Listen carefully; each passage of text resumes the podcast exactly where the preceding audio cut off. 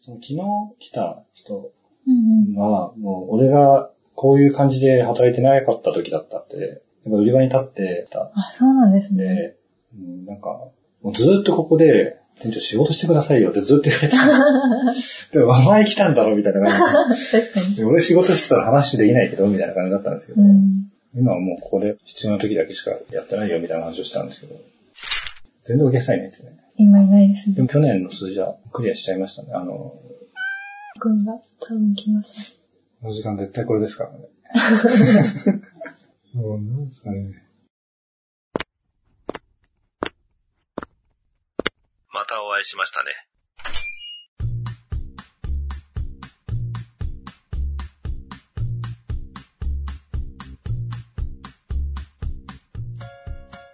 現金のお会計しか教えてなかったみたいで、ああ、大丈夫かな？カウントが出ようとしてるけど心配で動けないみたいな。見といてくださいじゃないですか。やっぱ、ちょうどそこにいたんで。レシートを片手で渡してたんですよ。え ちょっと待ってって。ちゃんとしてそうに見えて、うん。ところどころ抜けてる感じ。そうでした。レシートを片手で渡さないでって教えたの初めてです。え、でも、僕も最初片手で出して、あそうなんですね。カウンターに手つけたのは、うわよくない。良くないやっていう話をした記憶が手ついちゃダメなんですよ。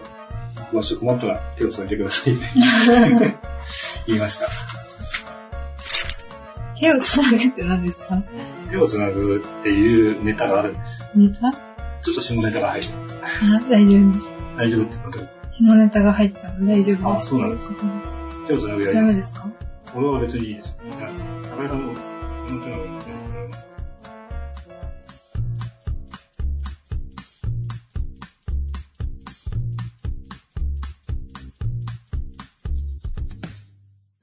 高井さんの、この手の上に手乗せられますか今すっごい手汗出てるんあ、です本当はそういうの関係ないですね。俺も出てます。はい。状況を説明します。新井さんの手のひらの上に、高井さんが手を置いています。何なんですか？で、俺これ一生懸命考えたんですけど、ちゃんと喋れるかな？あんまり時間がない。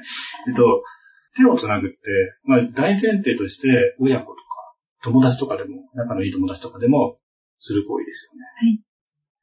で、ここからなんですけど、まあそれを大前提として、ちょっと緊張してきました。あの、恋人同士が愛を確かめ合うときに使う場所って3つ挙げるとしたらどこですか愛を確かめ合うときに使う場所、あの、露骨で大丈夫です。で、違います。体の部位で。唇？唇ですね。あともう一つは、まあ、正規、当たり前のことですよですよね。いで、まあ、まずこの二つだけで言うと、お互いの正規を合わせる。はいお互いの唇を合わせるっていうのは、愛を確かめ合う行為になりますよね。はいで、その逆もそうですよね。逆。やってるかどうかわからないですけど、唇と正規っていう組み合わせもあり。だからこの二二つは間違いなくそうです。はい。あの友達同士はしないです。はい。で、もう一つ使うとしたら、手ですよね。手で正規を、まあ、それはまあ直接的なものだから。で、唇は、例えば手で唇を触るっていう行為は、何がしかの意味を汲み取ることができますよね。あまり普通の人ではやらないです。はい。で、例えば肛門だったりとか、変な話ですけど、体の内側と外側の境界線なので、口と同じだと思うんです。で他にも、もっと言うと乳首。そういうのも、体の中のものを相手側に与える場所っていう意味では、正規とあまり変わらないんです。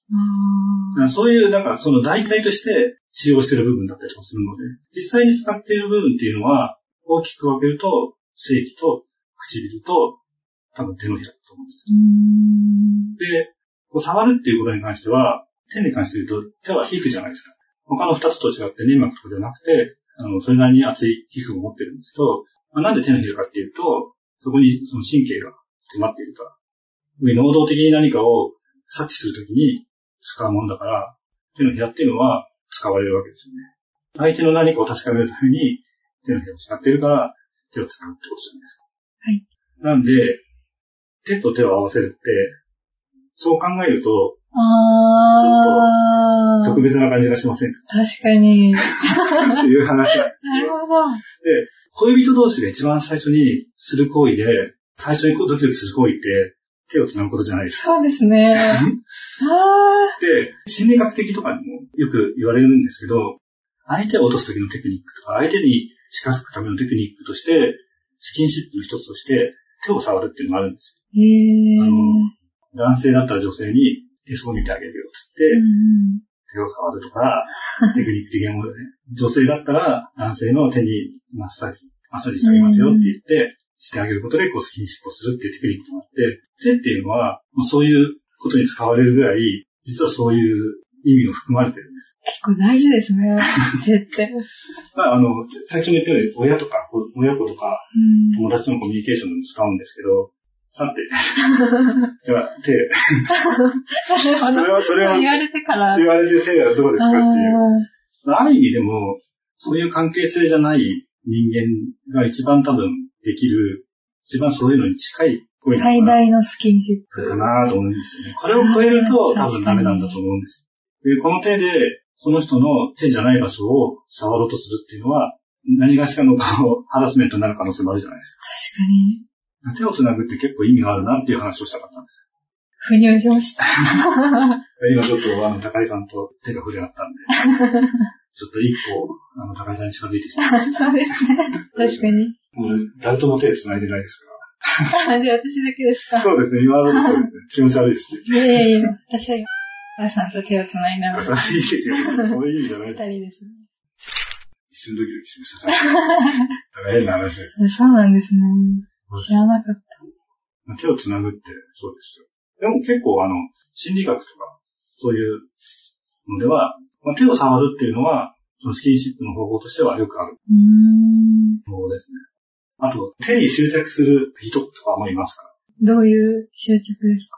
らあなんか、その人の手が好きみたいな。ああ、でもまあそれは手の方とかも含まれるから関係ないかもしれないですけど、今の話をしたら、触れないですよね。あ。いや、うん、まあ、触れますけど、ちょっと意識してます。意識しちゃいます。っていう話をしようかなと思って、手を繋でってないう話を。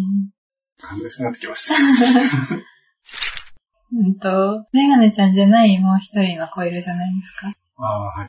その子は、その、になろうとしている人の手が、あ、そうですね。でもそうですよ。手が好きって言ってましたよね。手が好きって言ってましたよね。手が好きっていうのは、何がしかのそのコミュニケーションのツールとして認識してるんじゃないですか。だから綺麗な人とか、よく手があったかいとか冷たいとかを意識する人もいるし、俺は割と手があったかいんですけど、単純に体がでかいじゃない。私の手あったかい方です。あ、そう。手があったかい人は心が冷たいらしいです。そんなことないですよ。そうですよね。そんなことないですよ。俺は心冷たいんですいやそんなことないいやいや、冷たいですよ、きっと。で、昔ね、あの、手のひらに触れて、な卵みたいなのがあって、こうしばらくすると、卵が開いて、中から火をかピヨピヨピヨっていうおもちゃだったんですよ。えー、手の温温度で。温度で温まると動き出す。どうでもいい話です。そんなのあったんですね。そうです。あれを考えるとやっぱり手あったかい方がいいなと思います。そう手冷たいでいつまで経っても。その後、高江さんが新井さんの手に触れることはありませんでした。昨日、さんうんと途中まで一緒に帰ったんですけど、うんあの、私のレジどうでしたって聞かれました。多分、評価した。若干ちょっと、高井さんっぽいところもあります。どこですか？うん、なんとなく。なんとなく？なんか一緒にされたくないみたいな感じ。俺は最初、あの、前にいたお店に女の子がいたんですけど、見た目が、なんですかね。まあ猫っぽい。言われるんですよ。じゃあ、本当に猫っぽいんですか最初思ってました。最初の頃の高井さんのイあメージに似てるー。その子も最初中学生っぽいな。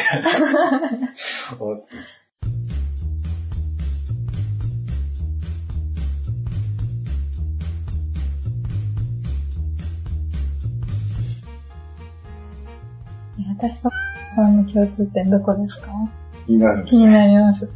でもわかんないですけど、なんか、その仕事の向き合い方っていうか、なんか、前向きにその仕事に取り組もうとしてる姿勢の部分、だから本当に人間性の部分は全然知らないんで、わかんないこの番組は思いつきを並べただけのダ話です。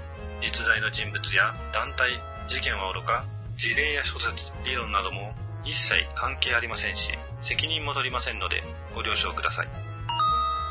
この番組は、夕闇動画をお送りしました。最後までお聴きくださいましてありがとうございます。番組へのメッセージは、ハッシュタグ、あじゃらこうゆうやみ堂でつぶやくか、Gmail アドレス、ゆうやみ堂 at gmail.com までお願いします。ゆうやみ堂は、